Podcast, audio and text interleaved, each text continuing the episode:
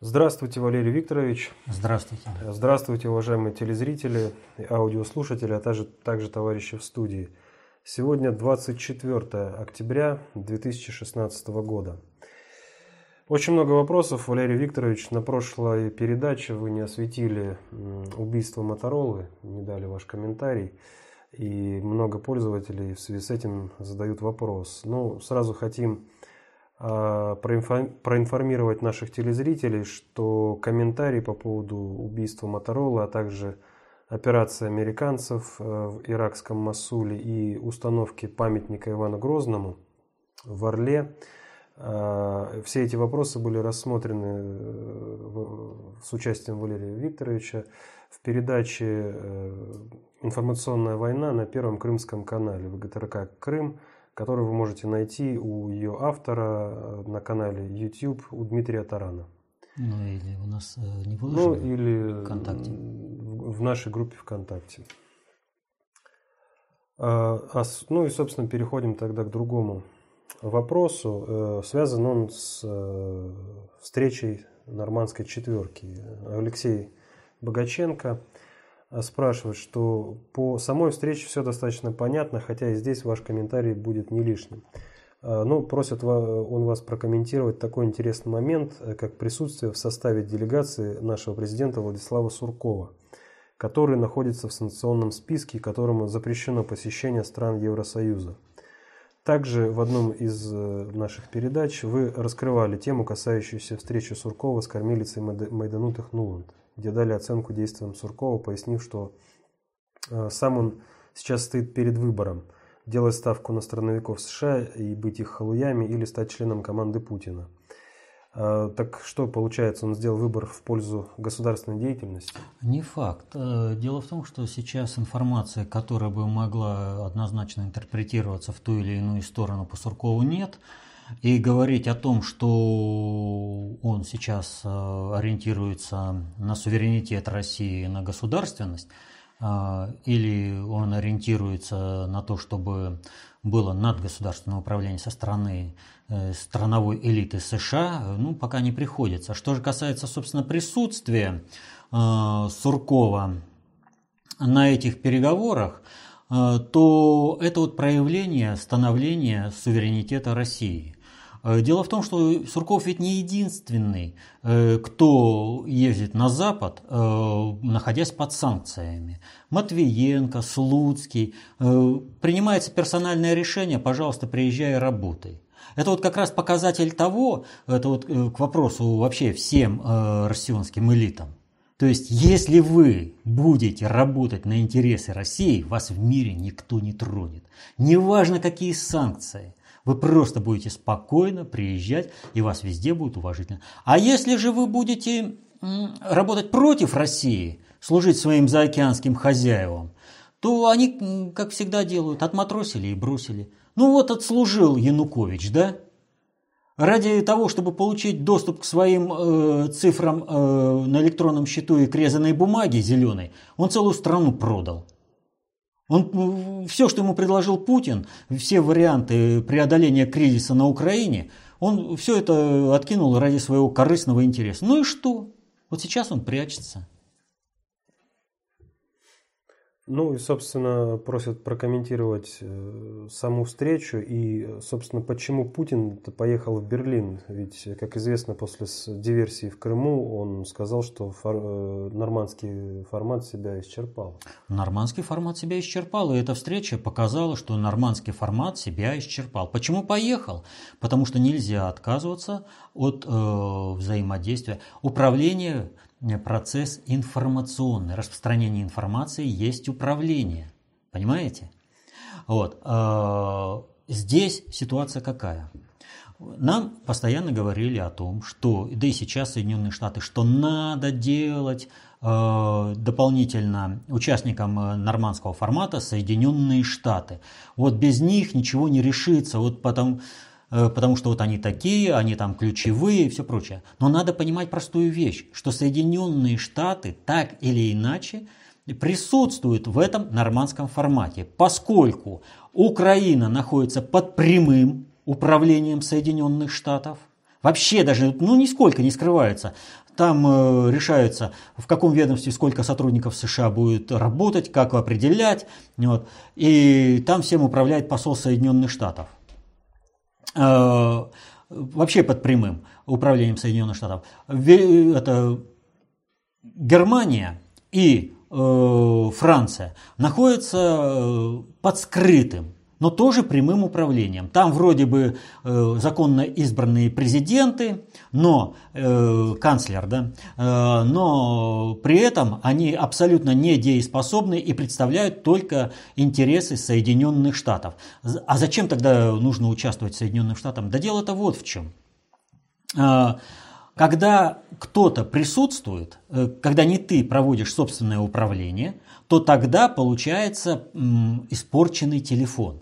Когда тебе говорят что-то, ты э, глухой не дослышит, да еще переврет, и все это так идет. То есть э, Соединенные Штаты дают указания Киеву, Вашингтону, это, Берлину, э, Парижу делать так, так и так. Они начинают делать, а Пусть даже вот они полностью делают, как им говорят Соединенные Штаты. Но я о чем говорю? Управление это процесс динамический. Как только ты сделал первый шаг, то тут же требуется коррекция управления.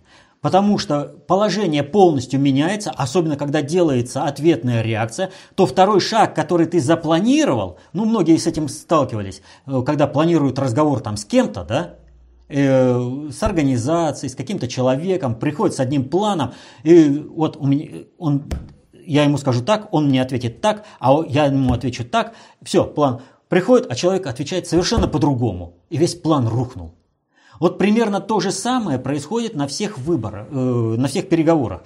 Пришли проинструктированные из Вашингтона, представители Вашингтона, сказали, Путин ответил, и все пошло на смарку полностью все рушится. А как маневрировать? Ну, э, Петр Алексеевич Порошенко, тот постоянно выскакивал с телефоном, постоянно звонил, получал консультацию и снова возвращался. Но так не набегаешься. Повторяю, это глухой телефон. Но самое это интересное в этом э, отношении, то, что будучи представителями своих стран, даже Порошенко, при всех его абсолютно э, так скажем, антипатриотических э, позициях, ему вообще на Украину глубоко э, по барабану, его главная э, собственная жизнь. Но в силу этого он завязан на те процессы, которые происходят на Украине.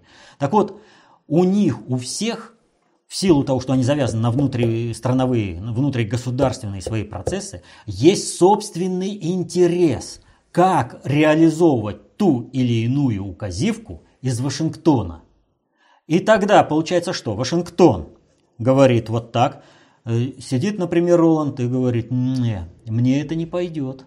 Да, я озвучу это вот так, но это будет вот так, так и так, в другую сторону. Потому что мне в этой стране жить, мне здесь как-то надо разруливать процессы. Меркель сидит, то же самое думает. И Порошенко также думает.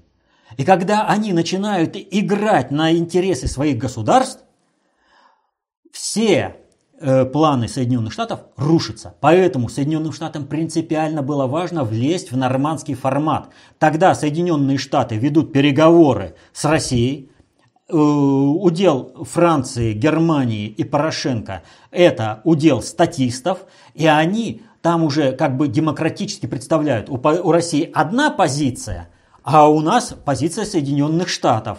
Мы ее выражаем согласованно. И, а сейчас ведь как? Пришли и начинают разговаривать с Путиным, да? И Путин убеждает сделать так, так и так. И они выступают нормандский формат с единой позицией. Так вот, зачем он туда поехал? Нельзя отказываться от общения. Он встречается с ними и объясняет, что в этих обстоятельствах, когда в Соединенные Штаты пребывают в кризисе, когда в ваших странах есть такие, такие, такие э, вызовы, у вас есть такие, такие-то приоритеты управления, мы готовы с вами работать вот по таким-то, таким-то направлениям, это ваш интерес или не ваш интерес? И тогда смотрят и говорят, да, надо выходить из-под диктата США. И вот сейчас, когда встает вопрос, а почему Европа санкции не продлевает там и прочее, это что, Соединенные Штаты упустили э, управление Европой из-за своих выборов? Или Европа выходит? Но когда это в Соединенные Штаты упускали управление миром из-за выборов?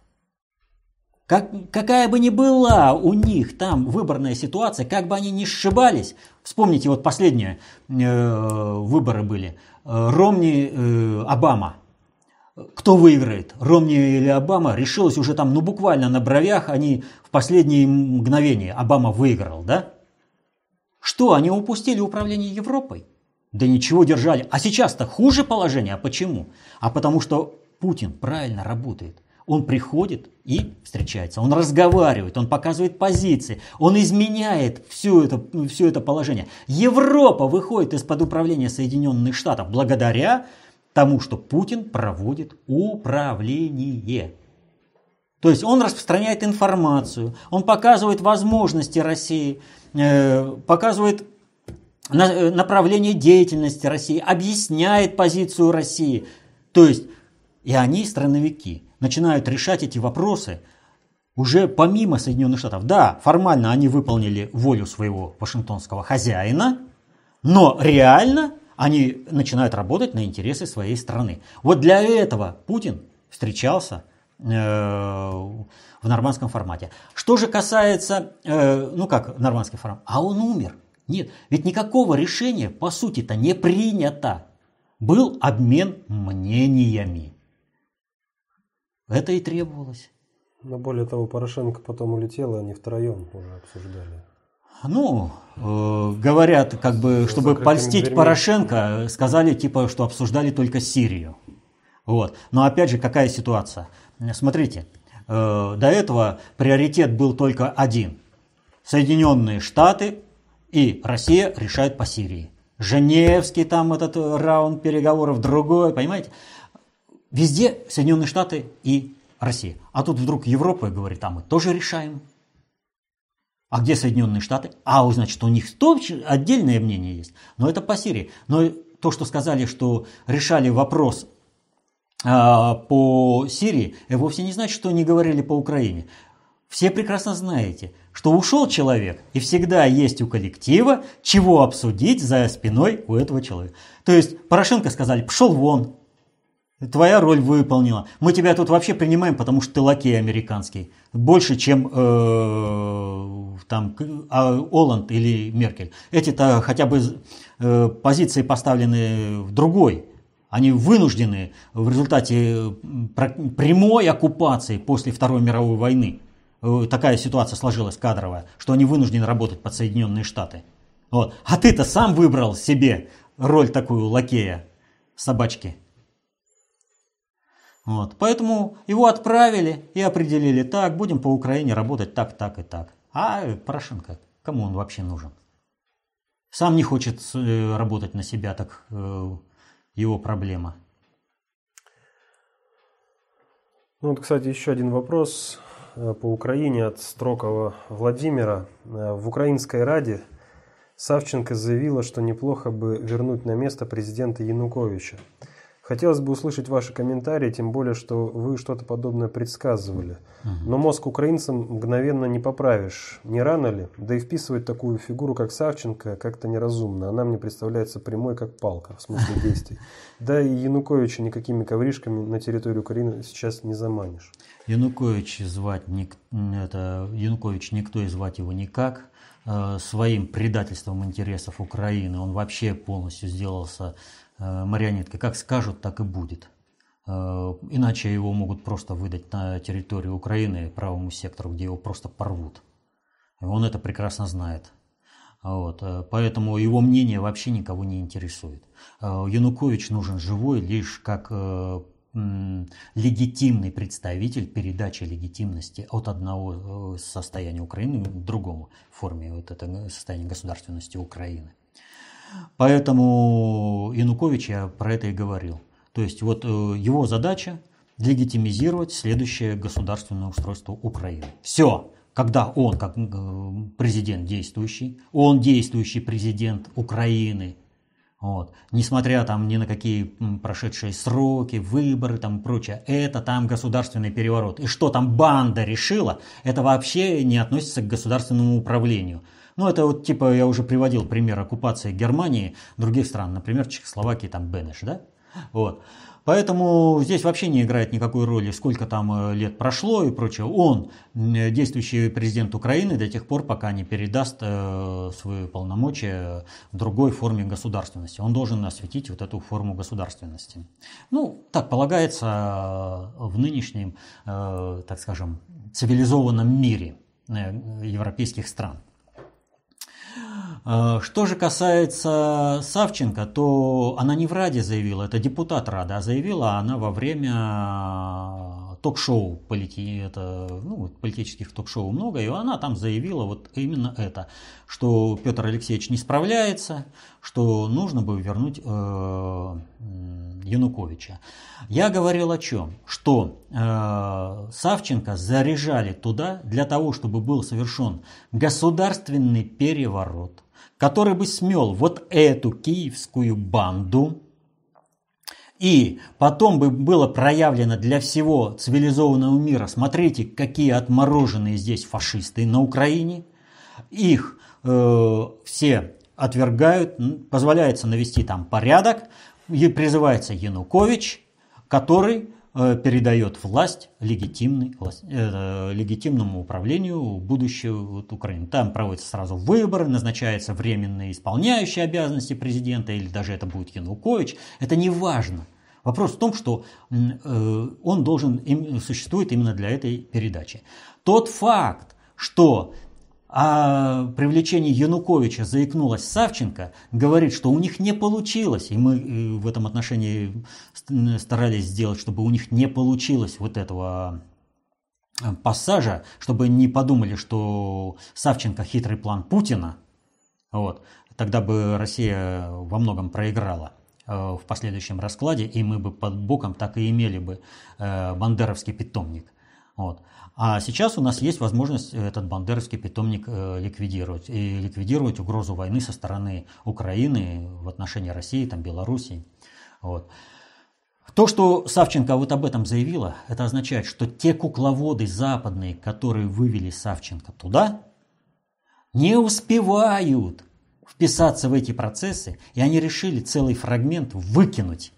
То есть провести внутренний государственный переворот – Э, на Украине, привести э, с возвратом Януковича, вот. А потом уже Янукович, проводятся выборы, Янукович спокойно уходит, приходит э, другой человек. То есть они спешат, они в цейтноте. Следующий вопрос от Евгения. Валерий Викторович, бомбардировка Хасаджека бельгийскими самолетами – это и есть тот самый случай, когда американцы хотели подставить под российскую ПВО одну из европейских стран, чтобы столкнуть лбами Европу с Россией, избегая прямой участия США. Если это так, то какими последствиями для отношений США и Европы могут стать предъявленные России доказательства? И являются ли эти доказательства толстым намеком Брюсселю о том, что средствами объективного контроля также зафиксирована ситуация с Боингом, сбитым на Донбассе, и эти данные только ждут своего часа? А нет, это не тот случай. И здесь все гораздо интереснее и гораздо сложнее. Вот. А, дело в том, что это один из элементов опускания Соединенных Штатов и выведения Европы э, из-под э, управления США. Дело тут вот в чем. А, когда Россия делала заявление о том, что она прикрывает э, своим ПВО определенную территорию, вот, а какую территорию? Почему вот эти не, не были сбиты? А эти самолеты не были сбиты потому, что они не входили в условия, которые объявила Россия. Россия заявила, что не будут, э, что будут сбиваться самолеты любые э, и э, ракеты, которые будут угрожать государственной армии Сирии и российскому воинскому контингенту в Сирии. То есть именно этому сегменту. В данной же ситуации угрозы ни сирийским войскам, ни группировки российских ВКС в Сирии они не несли. Удар был нанесен по курдскому формированию. После этого, конечно, ИГИЛ начал атаку, все прочее, но по курдам. Так вот, э, о чем идет речь. Курдская э, тема – это вообще э, как бы карта, которую ну, используют куда хотят. И, в принципе, здесь в очередной раз курдам показывают Европа и Соединенные Штаты, потому что именно Соединенные Штаты управляют этой Европой – вам не союзник и ваши интересы соблюдать не будут. Они хотят помочь ИГИЛ, они вас громят. Они вас просто используют, когда э, вам нужно, э, потому что им нужно влезть на эту территорию. А у вас есть определенный потенциал э, боевой. И не учитывать этот боевой потенциал курдский нельзя, если кто-то хочет присутствовать в этом.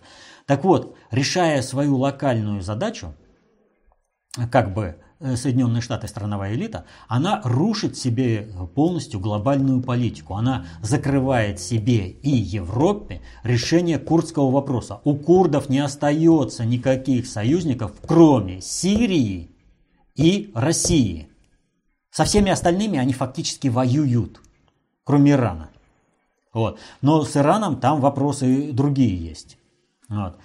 А, Все-таки не забывайте, что курды это э, в принципе те же персы, вот. А, только немножко другие.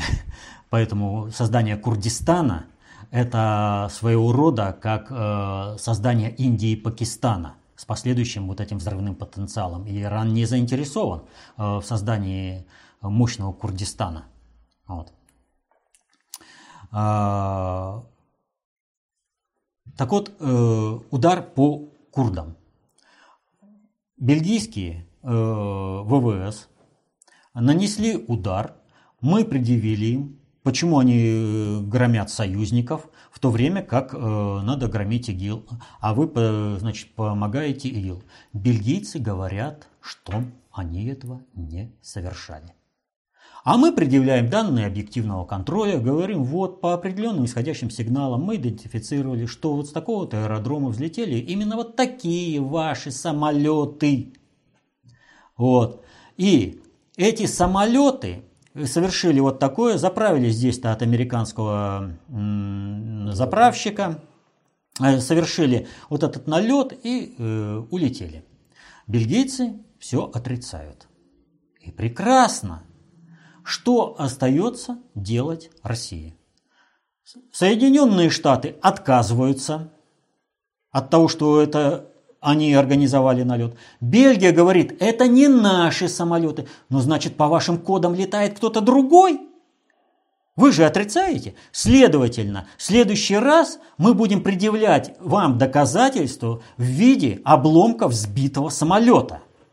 Вот на что вывели сами. А дальше еще интереснее. А если это не бельгийцы? А если это американцы, которые использовали вот эти коды э, бельгийских самолетов для того, чтобы нанести этот удар, то получается, что мы в любом случае, не ссорясь, абсолютно не ссорясь с Европой, разрываем связь Европы и Соединенных Штатов. Ах, вы хотите нас подставить? А западным, э, американским военным так. Весь, это, весь ответ такой. Значит, сейчас э, Россия с Бельгией вышли, а с Бельгией это означает и Франция, и Германия, и все остальные. То есть вы должны сами теперь заявляться в России, помимо Соединенных Штатов, что вы совершаете определенный полет, чтобы не попасть под удар ПВО. А Россия теперь имеет законное право распространить свое ПВО на защиту курдов. Все зависит от курдской позиции. Понимаете? Либо американские, либо бельгийские или иные самолеты будут предъявляться, обломки этих самолетов дальше в доказательство. Вся дипломатическая вот эта расстановочка, она именно на это выводит. Но она, главную задачу она решает, то, что страновая элита Соединенных Штатов теперь в ссоре с Европой и в конфликте со своими военными, которым теперь встает вопрос, ага, значит нам теперь рисковать из-за того, что вы чего-то там хотите добиться, из-за того, что э, ИГИЛ, который мы все это время прикрывали, чтобы он распространялся, э, с русскими воевал, вы теперь хотите и нас просто бросить в бой, а как мы будем воевать? У нас проблемы очень большие. То есть здесь конфликт. Американцы воевать сами никогда не хотели и не хотят. Одно дело под прикрытием э, кого-то, то есть сымитировать те же бельгийские самолеты, нанести удар. А другое дело обломками валяться и показать, что вот мы типа бельгийцев летали и получили конфликт э, с Европой. Вот. А бельгийцам и всем остальным сигнал конкретный. Ну, ребята, раз это не вы, значит все, мы сбиваем эти НЛО. Вот для этого скандал. К следующему вопросу. А, минутку. Но надо понимать, это организовали глобальщики через инструменты в Европе и Соединенных Штатах. Мы здесь не играем в эти игры. Для нас люди – это люди, которых защищают наши ВКС. К следующему вопросу. Валерий Викторович, последнее время, как не включишь телевизор, в вечернее время, то на различных ток-шоу, то здесь, то там появляется Жириновский. Если внимательно следить за его выступлениями, то можно прийти к, того, к такому выводу, что он определяет, э, совершает, точнее, определенные наезды на Лаврова и вообще на наш МИД.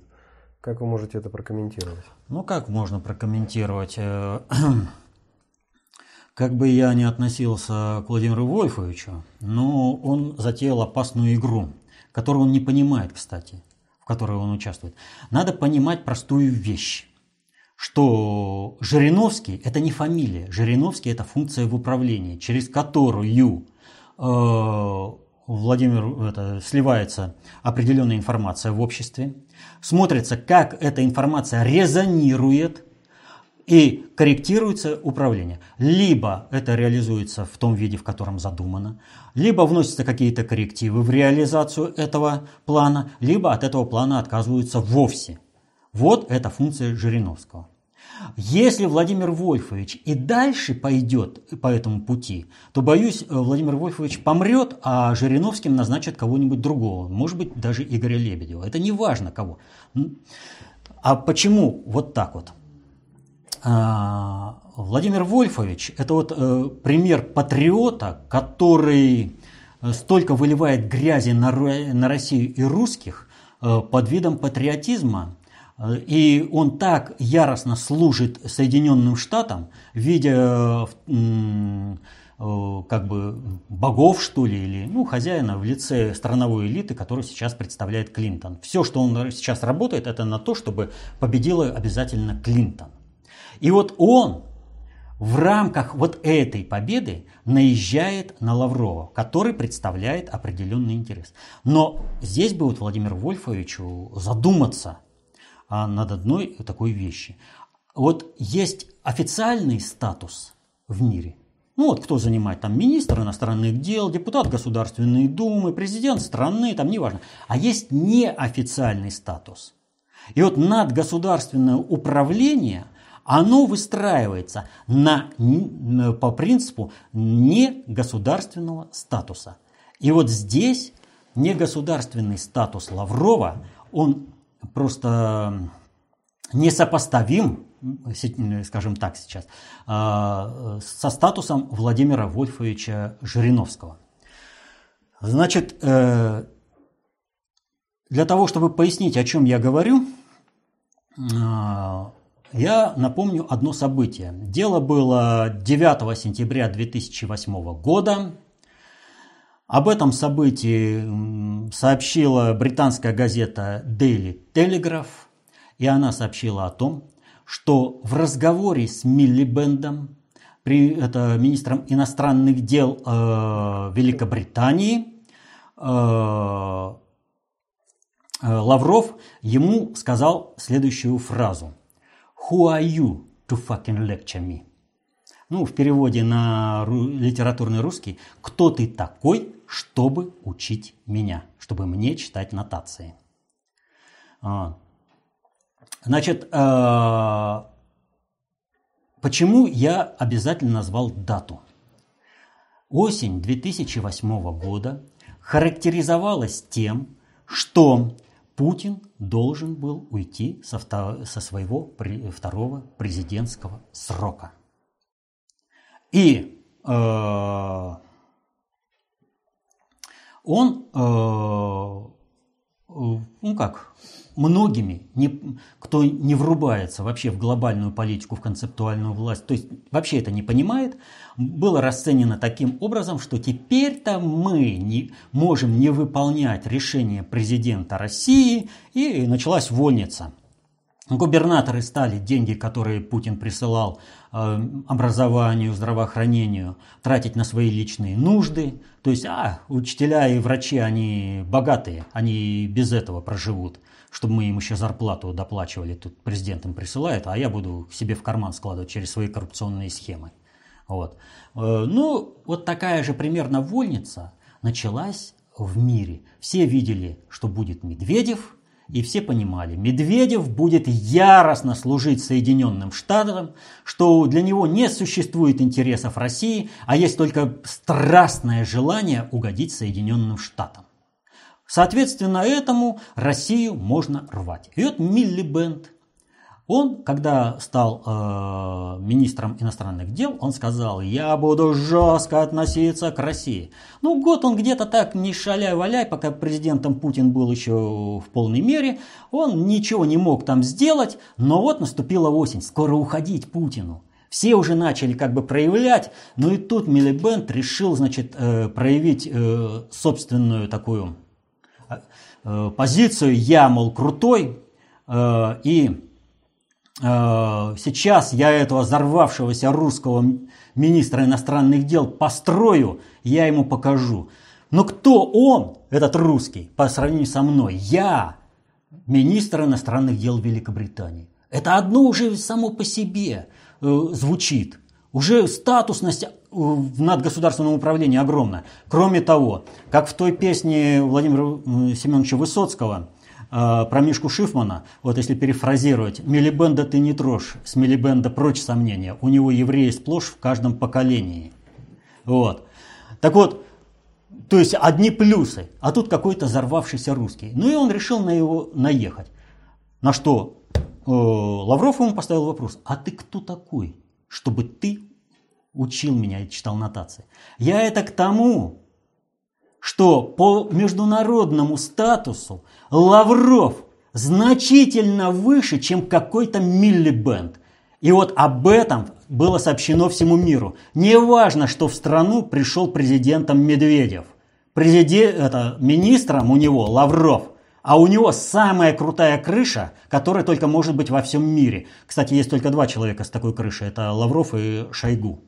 Вот. Но э, Лавров все равно круче, потому что ну, там целый комплекс обстоятельств. Вот. Э, но при этом надо помнить, там это я не буду все это объяснять, потому что как бы не совсем публичные эти вещи. Вот. Э, достаточно общей теории управления изучайте, все сами поймете. А что касается Лаврову, надо исходить из одной прямого это, посыла. Лавров патриот России и точка. Все. Все остальное можно просто э, вот, посылать. Поэтому э, Лавров поставил на место Милибенда, поставив на место Милибенда, все, все адекватные в надгосударственном управлении определились по отношению к Лаврову и поняли, кто он. Он достиг этого положения благодаря своему уму, интеллекту, профессионализму, личностным качествам и прочее.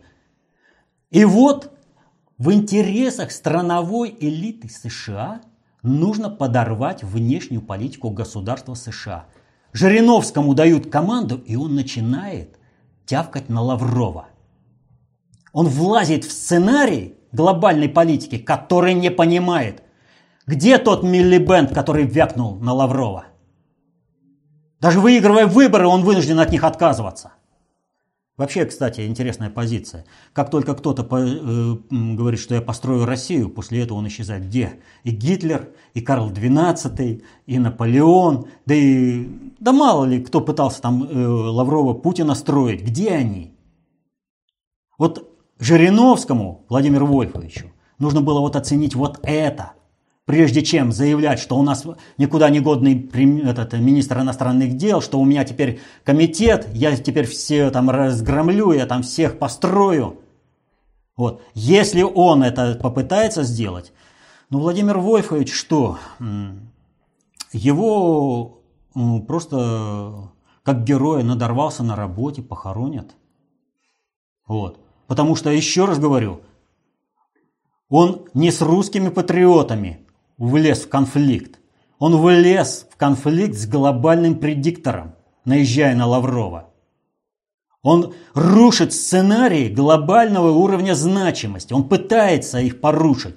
Он мешается под ногами, когда времени не хватает, цейтнот, когда для каждого маневра требуется оперативное управление. А он на каждом эфире «я там, то, все. Вот вообще, я, вот то, что я сейчас говорю, я вообще-то не хочу, чтобы он умер. Вот если оценит, скорректирует свою позицию, он имеет шанс выкрутиться. Э, при том, что Клинтон и всех примерно накажут. А вот он может выкрутиться, но для этого он должен перестать вредить России э, Жириновский. Потому что все, что он предлагает, вот абсолютно все, это вредоносно. Он потоки лжи на Россию выливает. Вот. Ну, кстати, в связи с этим появилось высказывание Якова Кедми, которое указывает на то, что Жириновский как флюгер. Ну, работает это не России. совсем так, это не высказывание. Тут это дело вот в чем. А, значит, э, Яков Кедми – это израильский разведчик, э, которому, наконец, пустили в Россию, и он приехал и сейчас э, выступает на некоторых политических ток-шоу, в частности, у Соловьева. Я уже неоднократно говорил о том, что вот эти все политические ток-шоу – это мозговой штурм, призванный решить ту или иную задачу э, управления, э, и результатами этого мозгового штурма могут пользоваться различные кланово-корпоративные э, группировки, если они, конечно, понимают, что было озвучено и как, к чему привел мозговой штурм. Результаты кланово-корпоративной группировки могут оценивать по-разному. Поэтому кланово-корпоративные группировки в наиболее интересных, вот, в наиболее таких э, содержательных политических ток-шоу должны присутствовать. И именно этим объясняется то, что у Соловьева стал присутствовать Яков Кедми. Ему нужно там работать в интересах своей страны, ему нужно обсуждение определенных вопросов. И вот э, во время этих э, ток-шоу Жириновский начинает, значит, э, нести чушь Э, обливать грязью Россию. Он начинает, э, в зависимости от того, какая политическая конъюнктура, говорить то, то, то одно, то другое. А Кедми приехал, он патриот своей страны. Ему нужен результат. Он сюда вот, э, он не пиариться приехал. Он приехал обсудить, вбросить, получить обратную связь, на основе этого сделать определенные выводы. А Жириновский тратит время, ресурсы на то, чтобы обливать э, Россию стран. И Кедми ему прямо сказал, он вот два выпуска, это, э, две передачи у Соловьева просто мордой по асфальту возил, что нельзя так к своей стране относиться. Если ты представляешь страну, то будь хоть немного патриотом этой страны, защищай ее интересы. Что ж ты ее грязью-то поливаешь, чтобы выслужиться перед американцами? И он показал, он дает один посыл, Жириновский с ним соглашается, Кедми дает другой посыл, Жириновский опять с ним соглашается. А это совершенно разные позиции. И он вот постоянно, он показал, что Жириновский не имеет своей позиции, ему главное обливать грязью Россию и э, выслуживаться перед американцами. Но это не входит в интересы тех, кто занимается реальным управлением. И Кедми не в защиту России, а только для того, чтобы этот мозговой штурм отработать по полной – чтобы обсуждать содержательную часть, он дважды жестко осекал Жириновского. Вот. Поэтому, ну что говорить, вот если человек с таким пониманием Владимир Вольфович. Ну вот, ну не понимает он, ну не увидел, что Санди Телеграф, э, ой, Дели Телеграф э, еще в 2008 году всем сказала, кто есть Лавров, ты соотнесись. Ты всего лишь депутат Госдумы. Тебя назначили Жириновским. Сегодня э, ты Жириновский, завтра будет другой Жириновский. Это функция просто такая. Тебе, что называется, э, птица счастья прилетела какое-то время побыть полезным. Как э, это самое, был какой-то советский фильм, там, «Я нужник» называю это самое, то есть нужный всем человек там, да? Ну вот он сейчас нужник, Жириновский-то. Сама функция Жириновский. Владимир Вольфович здесь ничего не играет. Владимир Вольфович как человек, он завтра сегодня есть, а завтра его нет. А Жириновский будет. Потому что в этой модели управления есть такая функция Жириновский. В одной стране один Жириновский, в другой стране другой Жириновский. Везде это есть.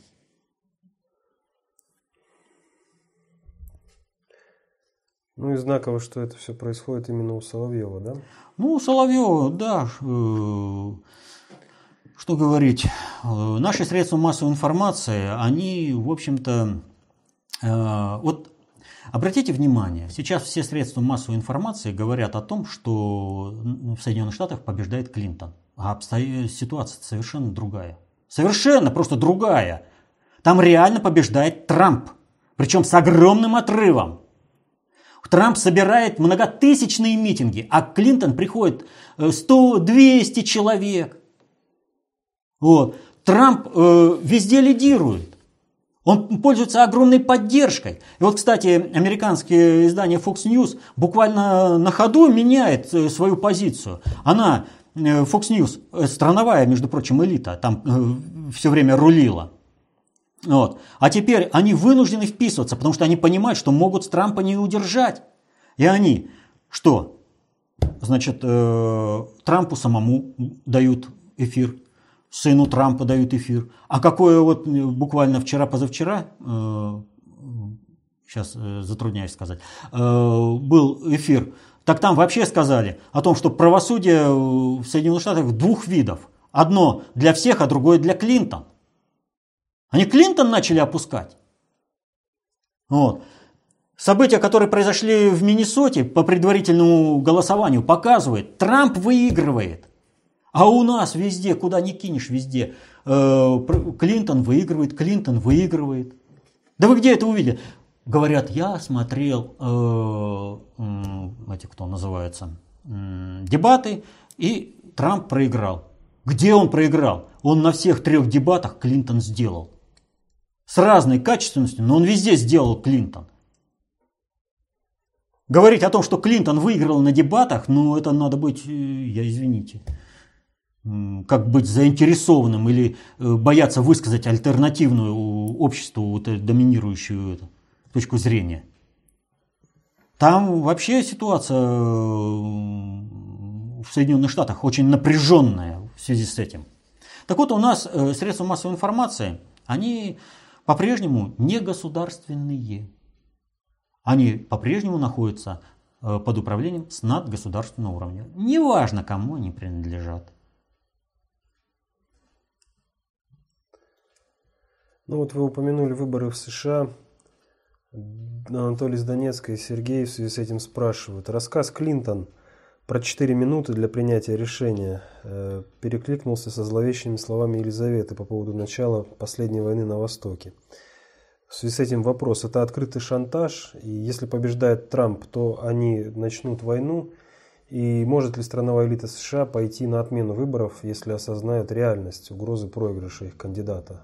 А поводом может послужить убийство, например, Обамы. А, Клинтон как профессионал пустышка. Вот просто вот вообще пустышка. Она умная, интриганка, ловкая, там прочее, но как профессионал хоть в чем-то она просто пустышка. Но э, не выйдешь же на публику, не скажешь, что ты пустое место и звать тебя никак. Надо создавать э, имидж чего-то знающего. А поскольку обладаешь определенной инсайдерской информацией и вовремя как бы ее оглашая, ты можешь создавать э, э, видимость знающего человека. Вот э, ее проговор про 4 минуты о том, как принимаются решения о применении ядерного оружия, это вот как раз из той же это. Я хочу сказать, я хочу показаться знающий, умеющий, имеющий опыт определенный, а он там еще ничего не имеет. Вот это из той же это. Но что она добилась? А ее сразу же обвинили в том, что болтун находка для шпиона. Но как можно быть президенту, вот, э, если ты такой болтающий, да? Вот. Поэтому это нет, это другое. А, вот. Это не угроза какая-то. Повторю, Соединенные Штаты сами воевать ни с кем не будут, тем более они воевать с Россией не будут. У Соединенных Штатов 100 реакторов. Реакторы являются первоочередной целью для, для нанесения ответного удара. Откуда бы ракеты не прилетели, э, с Европы, или еще откуда-то, с океана, без разницы, нанесен будет удар по территории, ответный удар по территории Соединенных Штатов. У России есть потенциал полноценно нанести этот удар. И никакое американское ПРО и превентивный удар этого не сделает, не лишит его. А разрушение 100 э, этих ядерных реакторов, а мы гарантированно можем их э, разрушить, приведет к тому, что вся территория Соединенных Штатов становится нежилой. Вся, гарантированно. Они это прекрасно понимают. Пугать нас они могут только в одном случае, если у них будет гарантия того, что страновая элита у нас, ну у нас ее как таковой-то и нет, она предаст интересы России и подставит Россию под удар и будет гарантировать о том, что полноценного ответного удара не будет, а Соединенные Штаты смогут провести полицейскую миссию по захвату э, российской территории. Вот о чем речь шла в 2014 году и что постоянно отходит. Когда говорят, вот, что вот события такие происходят, опасность была в 2014 году, полноценная опасность. Что сейчас происходит? Ну вот представьте себе ядерный заряд, да? У него мощный блок управления, электроника и все прочее. И вот сейчас горит э, вот этот э, блок управления – взрываются конденсаторы, там э, горят линии, понимаете, все красочно, шипит, там э, дымит, э, взрывы, хлопки, все прочее. Но, собственно, ядерный заряд, чем больше взрывается вот этот блок управления, тем больше гарантировано, что ядерный заряд не взорвется. Так вот, у нас сейчас все аналитики реагируют вот на то, как сгорает этот блок управления – и говорят, о, война на пороге. Да война на пороге была в 2014 году, когда это все было, вот все это готово компактно. Вот. А сейчас горит блок управления, красочно, ярко, шумно, все прочее. На что и реагируют э, люди, в общем-то, ну, аналитики, одно слово. Вот. Э, поэтому Соединенные Штаты всегда воевали чужими руками. И будут воевать. У них нет э, своего ресурса, чтобы воевать. Э, по полной программе. Они растянуты во всем мире. Я уже неоднократно в вопросе ответ э, разговаривал. Они вот ровным э, слоем везде намазаны, да, по миру. И они нигде не могут собрать в кучку. А как только они попытаются это сделать, им, пожалуйста, вот организовывают э, ситуацию в Йемене.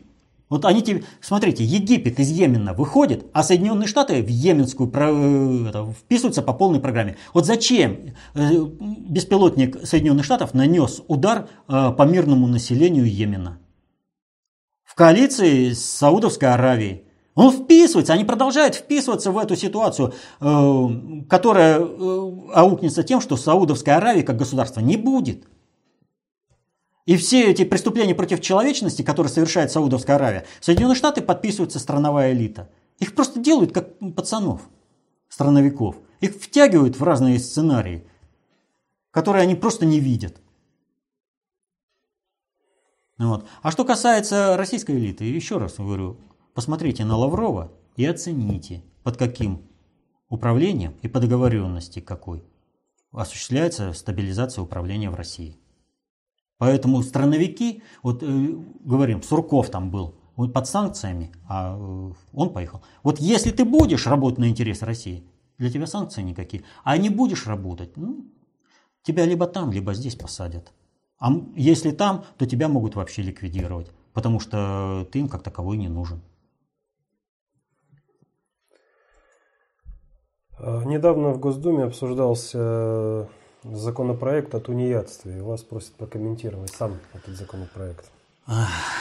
Значит, э, министр труда Топилин, он э, вообще очень уникальная личность. Вот мы говорили о Жириновском, который, как только не откроет рот, то он под видом патриотизма такой грязью Россию обливает. А, ну, сразу видишь, что он ненавидит и Россию, и русских до предела. А вот Топилин, э, он тоже, как только откроет рот, так сразу из него такая ненависть к России и русским выливается, что просто э, ну, диву даешься. Вот э, о чем идет речь?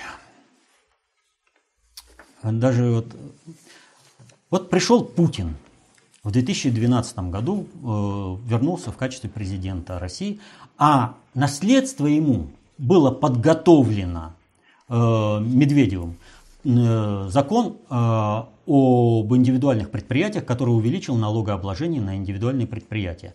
И за полгода действия этого закона 700 тысяч предприятий было закрыто. Закон разработал, как бы разработал, но очень интенсивно лоббировал именно Топилин. Он получил выговор. Путин всего лишь шести человекам э, объявлял выговор, э, административное взыскание. Вот понимаете, все шесть человек, которые верой и правдой служат Соединенным Штатам, нарушая, э, вот, максимально стараясь навредить России, в том числе Рогозин, некоторые его там считают патриотом. Вот. Они все старались максимально навредить. И вот Топилин. Он тогда, представляете, он нанес удар, он экономику России уничтожал. 700 тысяч предприятий за полгода. Закрылось. Это люди потеряли, потеряли работу. Э, бюджет стал недополучать деньги налоговые. То есть э, огромный ущерб нанес. И что сейчас вот он лоббирует? Вот э, люди, которые сейчас э, он называет тунеядцами, э, что он считает, что 20 тысяч это мало, надо бы побольше с них брать. Надо понимать, что если в советское время безработица не существовала вообще как явление, работников всегда не хватало, то сейчас безработица является э, системным фактором. И многие люди Э, для того, чтобы выжить, уходят в тень. Они официально нигде не работают. Но они создают макроэкономическую ситуацию такую, что Россия обладает определенной устойчивостью и может решать как политические, вернее, как экономические, так и политические задачи, базируясь на экономике. Вот когда э, во исполнение планов уничтожения полностью России Э, пытались в 98 году перекрыть транспортные потоки, так вот Топилин делает именно это. Он желает выбить из-под устойчивости России вот этот теневой сегмент. То есть сначала я лишил вас всех работы, загнал полностью в безнадегу, а теперь за то, чтобы вы жили в этой стране, вы должны платить деньги. Это касается примерно трети населения, работоспособного населения России. У нас э, либо люди вы, выживают на грани, просто выживают на грани, а им еще нужно будет заработать где-то эти 20 тысяч, чтобы отдать государству. А где он, если зарабатывает достаточно меньше? Или же, вот смотрите, э, кто-то из членов семьи берет на себя дополнительную нагрузку по семье для того, чтобы члены семьи могли работать на двух а то и трех работах. Они что? От, э, им вот просто делать нечего, им развлекаться, э, развиваться не хочется, отдохнуть просто по-человечески не хочется, они идут на 2-3 работы. Им выживать приходится. Их в эту ситуацию загнал Топилин и компании. Вот. Таким образом, если им еще нужно будет платить за того, кто не работает, но это вообще полностью экономический крах. Чего добивается Топилин?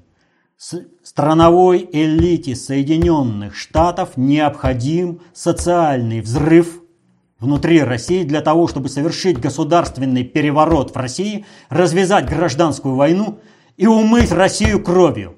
Вот что делает Топилин и Медведев, который его поддерживает с этим законом. Они хотят выполнить распоряжение Клинтон и Компани и развязать гражданскую войну в России. Только это является их целью. И они, вот Топилин, он вообще целенаправленно на это работает.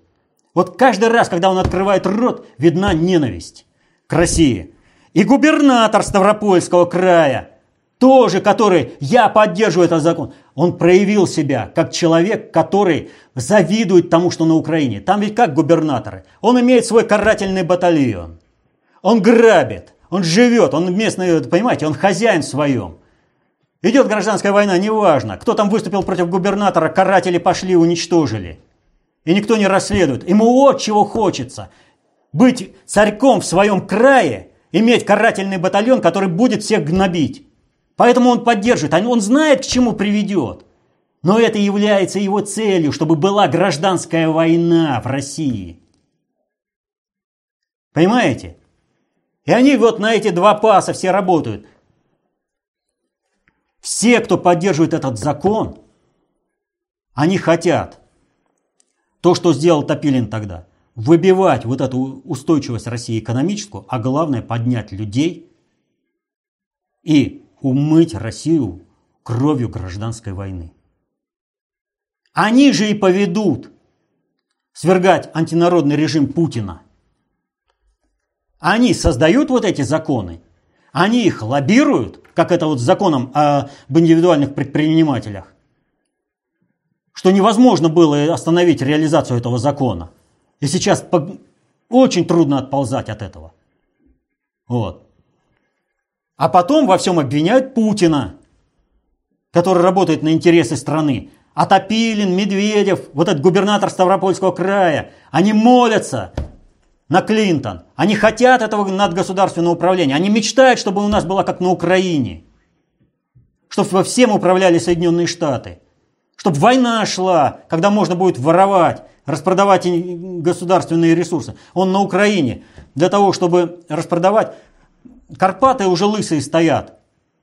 Идет э, сплошняком лес продают. Понимаете? Но там-то закончится. Там экологический ущерб. А они мечтают, а у нас-то сколько в России чего можно продать? Нам бы только гражданскую войну. Когда кто-то говорит, что на Украине хотят закончить войну, да ничуть не бывало. Им вот эта ситуация раздробления, вот это управлению имеется в виду киевской банды, она выгодна, она позволяет воровать. И Минские соглашения, почему и патриоты России так называемые выступают, и вот эта киевская банда, им никому не в жилу, потому что тогда на Украине будет тишь да гладь да Божья благодать. Грабить нельзя, воевать нельзя. И войну на территорию России не перенесешь. Им поэтому и нужно взорвать с двух сторон эти Минские соглашения. Вот такая ситуация. Это не просто так Топилин не отступает от своей идеи вести. Тунеядцев нашел, людей, которые пытаются выжить. Треть работоспособного населения завязана на это, что выживает в теневом секторе. Но это обеспечивает, повторю, и экономическую, и политическую устойчивость государства. Но это не в жилу Топилину и, и всем остальным, кто... Для них благо Соединенных Штатов высший закон. Они надеются, что им и будет дальше хозяин светить по жизни. Следующая группа вопросов связана с визитом патриарха Кирилла к Елизавете II. Вас просят прокомментировать и сам визит, и, собственно, с какой целью они встречались. А, с какой целью? Ну, мы уже говорили о том, что, помните, когда встречались студенты Итана с Путиным, и когда патриарх встречался с Римским. Папой Римским, а, что Европа выходит, э, вернее, отдается под юрисдикцию, так скажем, под управление э, Русской Православной Церкви. И вот этот процесс, он не останавливается. Налаживание взаимодействия англиканской церкви и русской православной церкви, оно уходит своими корнями еще к Ивану Грозному – Э, когда были попытки как-то пролоббировать, посмотреть, как объединить, как взаимодействовать, потому что Западу нужно было убрать династию Рюриковича и привести династию Романовых. Вот. Что это сделали через устранение Ивана Грозного, его семьи и ввергание э, в страны в смуту. Вот. А, то есть э, семью Ивана Грозного всю отравили, Ивана Грозного оболгали, типа он сына своего убил. А кто оболгал? Да тот, кто отравил ртутью. Вот. Он же и сказал, почему-то ему, безусловно, верят. А результатом экспертизы, которая была проведена, по-моему, в 1963 году, которая полностью опровергает, что Иван Грозный э, убил свою сына, причем все эксперты знают об результатах этой экспертизы. Ну, начинает там череп не совсем сохранился, там, ну, прочие вот эти все дела. Хотя экспертиза была конкретная. Э, доказано, что не убивал. Поэтому э, настаиваю, вот если какой-то эксперт, профессор настаивает на том, что Иван Грозный убивал своего сына, можете сразу ставить, на чьи интересы работает. Ну, также и вот э, различные там э, политические деятели. То есть есть официальное заключение, что было. Был, вся семья была отравлена. То есть изводили Рюриковичей под корень. Вот. А, имеется в виду род Ивана Грозного. А, поэтому, ну, в данном случае вот РПЦ. То есть РПЦ а, должна брать под э, свое управление э, именно территорию Европы и в том числе и территорию э, Великобритании. Там сейчас идет очень сложные процессы, связанные с Брекситом. Вот, и когда вот говорят, что это Британия там всех кинула, ага, с Британии собираются выводить уже все крупные банки, Британия кинула.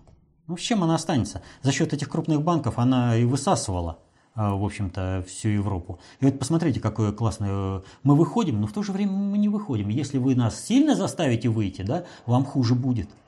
А мы по-прежнему на этом, особом статусе в Евросоюзе. Ну вот вопрос заключается в том, что так или иначе Евросоюз подвергается перестройке. Э, ни англиканскую церковь, ни католическую не спасти, этих протестантов тоже. Э, духовность видят только в лице РПЦ. Значит, нужно вести эти процессы. Они идут, эти процессы.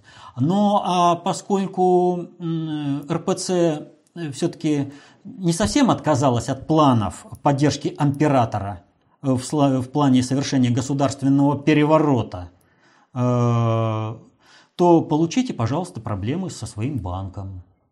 Потому что это глобальный уровень управления. Не одумаетесь, ну а вообще кислород перекроем. Ну, не важно, что эти процессы мы сами заложили, как э, по передаче Европы в ваше управление. Мы вообще так кислород перекроем, что мало не покажется. Это вот глобальщики делают. Они и дают, и они же и показывают свою мощь. Так что нормальный процесс рабочий. Имеете в виду банк Пересвет, да? Да. Тут от Андрея как раз был вопрос. И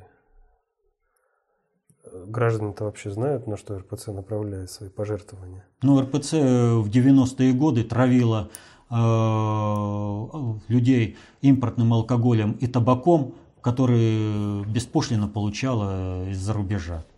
То есть э, на этом РПЦ богатело так, что никому... Монополистом были в торговле зарубежного алкоголя и табака.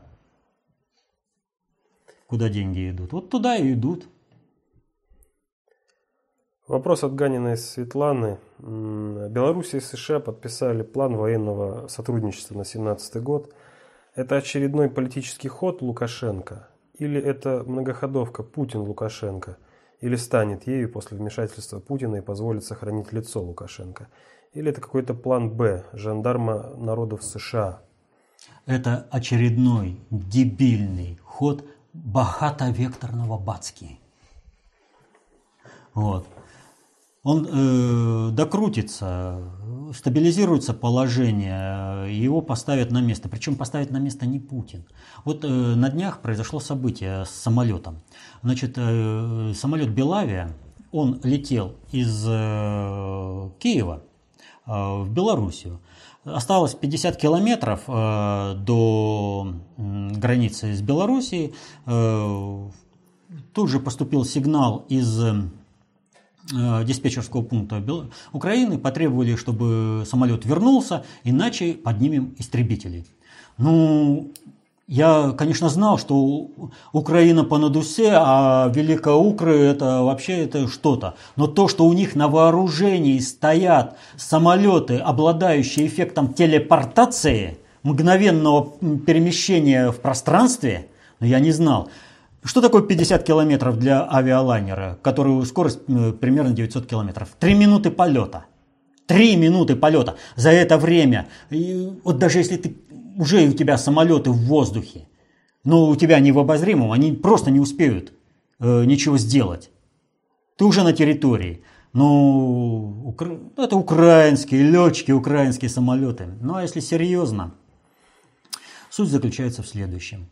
Э, вот через этот возврат Лукашенко показали, ты с кем договариваешься в Соединенных Штатах? Вот ты думаешь, ты с ними договорился, и все у тебя будет хорошо? Да ничего подобного. Мы тебе такую проблему везде, где только захочешь, организуем.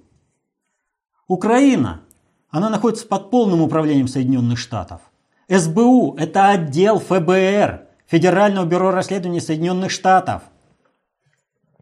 То, что там где-то в СБУ э, какие-то помещения под ЦРУ выделены, это совершенно другое дело. ФБР инспектирует деятельность э, СБУ. СБУ приказала, то есть ФБР США приказала вернуть самолет. Это батьки показатель. Ты не с теми договариваешься о сотрудничестве.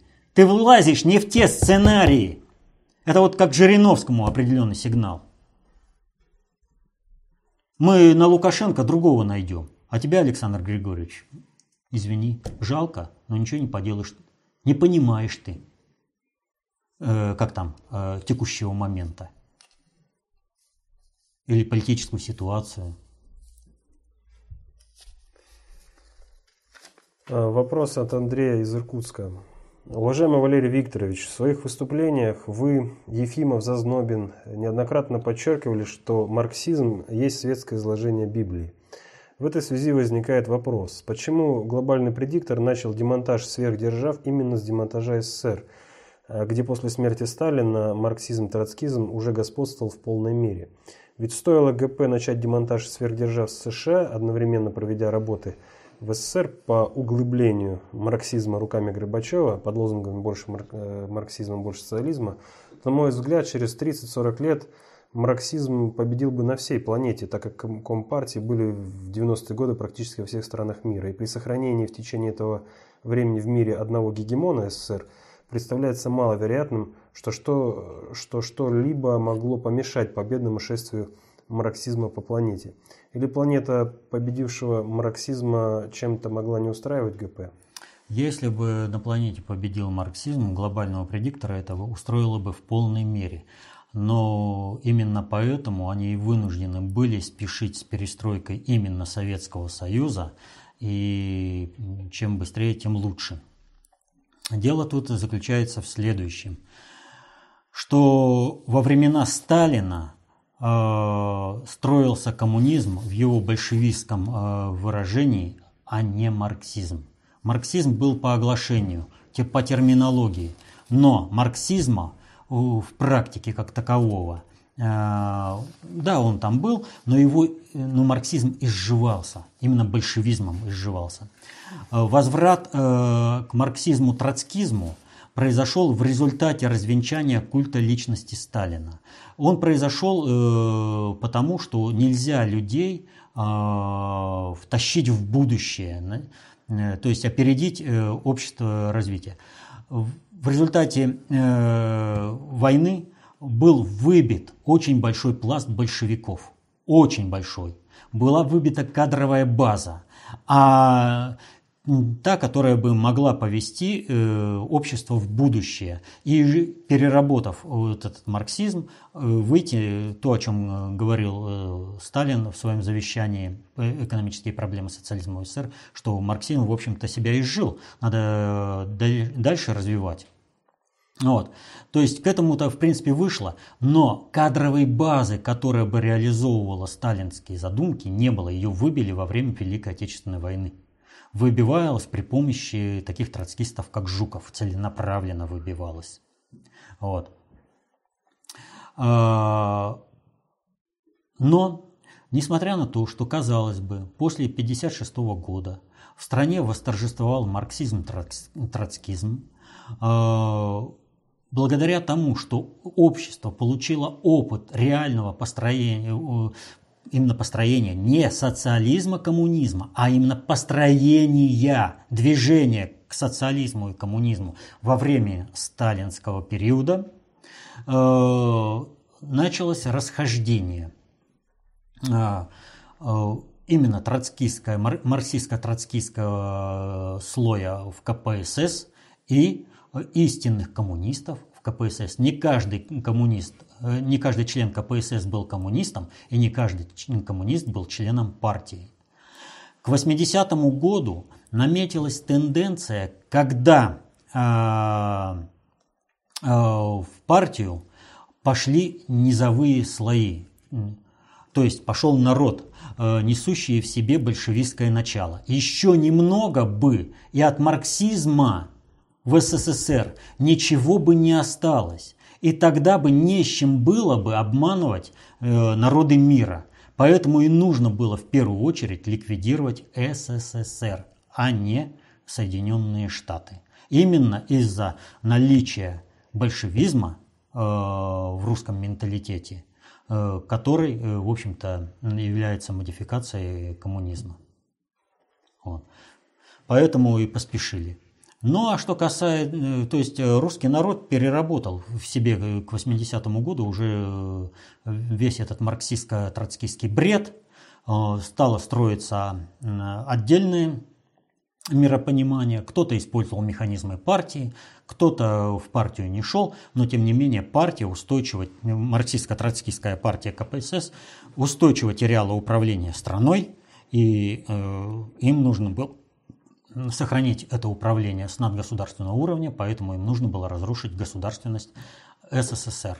Поэтому они планировали возвратиться в 1996 году к этому, но в результате того, что вот ну, недееспособные кадры были в КПСС, поэтому вот поставили э, Зюганова на роль Э, первого секретаря, э, лидера КПРФ, а он не, казался не способен принять на себя управление. И он слил управление э, это, э, Ельцину. Вот, кстати, сейчас нечто подобное 1996 году пытаются реализовать в Соединенных Штатах э, на выборах Клинтон и Трампа. Э, другое дело, что Трамп не Зюганов, и он представляет глобального предиктора, глобальную элиту, которая стоит за ним, и она присутствует вообще в управлении Соединенных Штатов. Но тем не менее, э, они пытаются сейчас сделать таким образом, чтобы победа Трампа, тем не менее, все-таки была засчитана как победа Клинтон. Они ищут такие возможные варианты. Вот. Э, подтасовки результатов выборов э, в Соединенных Штатах. И вот э, один аспект у нас остается как-то все время не раскрытым. Дело тут вот в чем. Вот если самой Клинтон и корпоративно-клановой группировки, которая непосредственно имеет представление о глобальной политике, представление о том, что она есть, это вот примерно как у нас э, Э, нот э, Федорова, то есть представление о глобальной политике есть, а где как уцепить, не знаю. И где э, это происходит, кто представляет у тебя... С кем договариваться. Да, с кем договариваться, кто представляет глобальную элиту, мы не понимаем. Да? Вроде бы все вокруг свои, а в результате что-то там получается не то. Один там сделал не так, другой сделал не так. Он, смотрите, как Байден э, поступил с Соединенными Штатами. Объявил о том, что будет хакерская атака на российские. И тут же Соединенные Штаты получили такую хакерскую атаку, что они даже просто не смогли справиться. То есть у нас есть инструменты, мы можем сделать, что хотим. И тут каждый последний обыватель Соединенных Штатов убедился, что кто-то с Соединенными Штатами сделал то, что он хотел. А все сверхслужбы Соединенных Штатов, э, там спецслужбы, спецслужбы ну, я имею в виду сверхсильные, сверхмощные, сверх там, э, я даже не знаю как, они ничего не смогли сделать. А самое главное, что для них печально, они не могут обвинить в этом Россию. Потому что было конкретно сказано, не сметь. Вам показали, кто и почему. И они вынуждены говорить, да, вот самое страшное, что это не Россия. А кто? А они не знают, в принципе, кто и как это все организовал. Но Викиликс сказала, все, ша, мои сторонники прекратили атаковывать. И в Соединенных Штатах хоп, и все нормализовалось. Но Соединенные Штаты отличились. Все-таки они показали, что у них есть э, потенциал, порох в пороховницах. Они осуществили атаку на сайт МИД э, России. Только сайт оказался старый и неработающий. То есть еще одно опускание. Понимаете, вот он э, результат Байдена, его заявление, ну, о котором мы говорили на прошлой неделе. То есть есть продолжение определенное. Вот. Ухватить, что такое глобальная политика, где она глобальная элита, они не знают. Но в Соединенных Штатах, кроме тех, кто э, имеет представление о глобальной политике и глобальной элите, э, глобалистской, есть огромный слой, огромный слой э, управленцев, которые считают, что Америка по надусе, и Америка превыше всего, там это самое, что слава Америки там. Исключительный народ. Да, исключительный народ, это то, что Клинтон э, в своей статье, Я, Клинтон вот недавно, об, почему Америка исключительная это. Вот.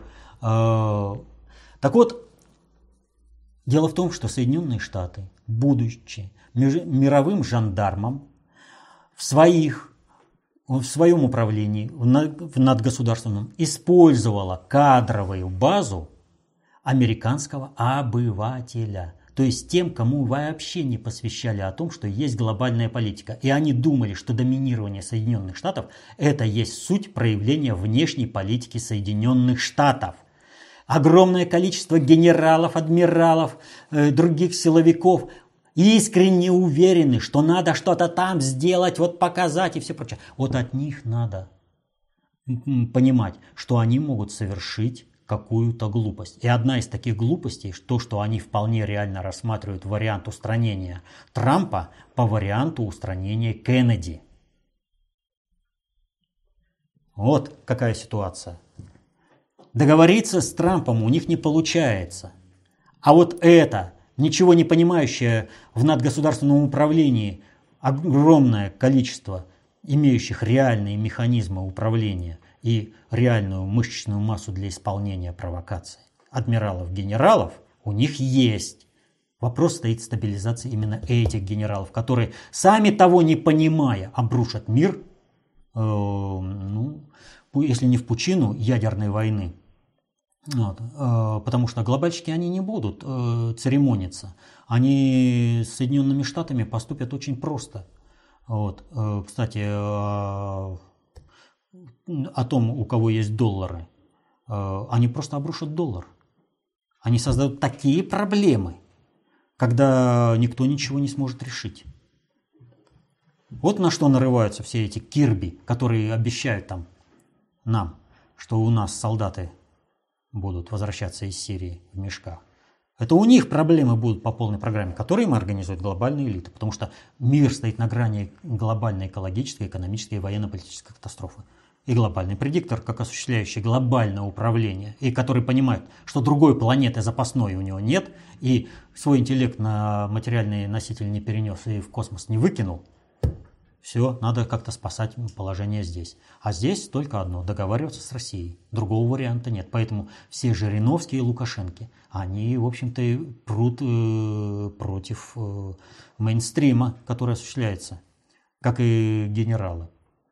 Вот. А Клинтон, ну что, она устойчиво сливает э, э, вот эту, кто она, предвыборную кампанию. А Трамп, вот говорят, Трамп постоянно оправдывается за женщин. Да он просто эксплуатирует эту карту. Он не дает ей заглохнуть, потому что она работает против Клинтон. И чем больше теперь Трампа обвиняют, то там одна порная актриса, то потом другая какая-то актриса, ну, я имею в виду, всем известно, вот, обвиняет, это только работает на имидже поднятия авторитета Трампа. Вот.